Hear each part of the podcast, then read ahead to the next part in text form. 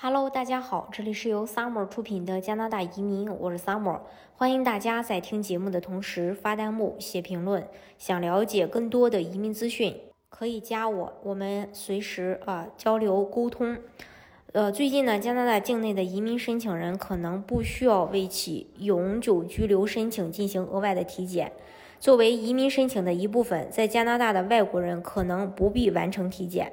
在申请永久居留或永久居民签证时，申请人通常必须提供移民体检或之前体检的唯一医疗识别码。新的公共政策适用于以下在加拿大的外国人：已申请永久居留权且未完成新的体检，在过去五年内完成了体检，并被发现对公共健康或安全不构成风险。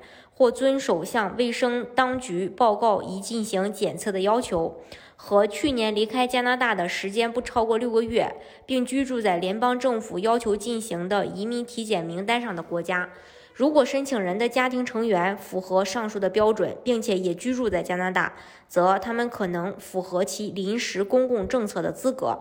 这个措施即日起生效到二零二一年十二月二十八日。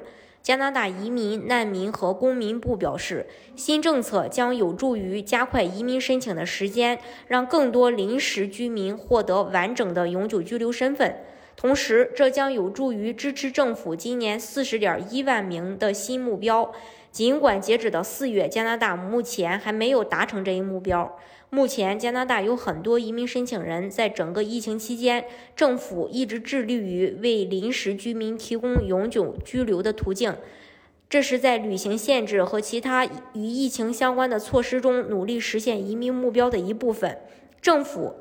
有两种主要方式来做到这一点。他使用现有的快速通道系统，向最有可能在加拿大的候选人发送申请永久居留的邀请。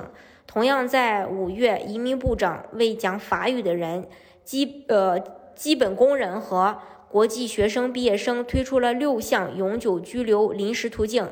在二十五小时内，所有的四万个名额都用完了。政府仍在接收必要工人和法语类别的申请，直到十一月五日，或直到这期间，呃，申请完为止。呃，总体来说呢，加拿大在这次疫情期间，不断的为呃申请永久居留的人提供各种利好的政策。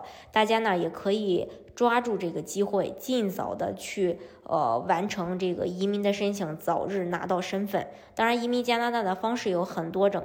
相信总有一款是适合大家的，但是大家在了解移民项目的过程当中，一定要结合自己的实际情况和未来呃的一个规划，做出最佳的选择。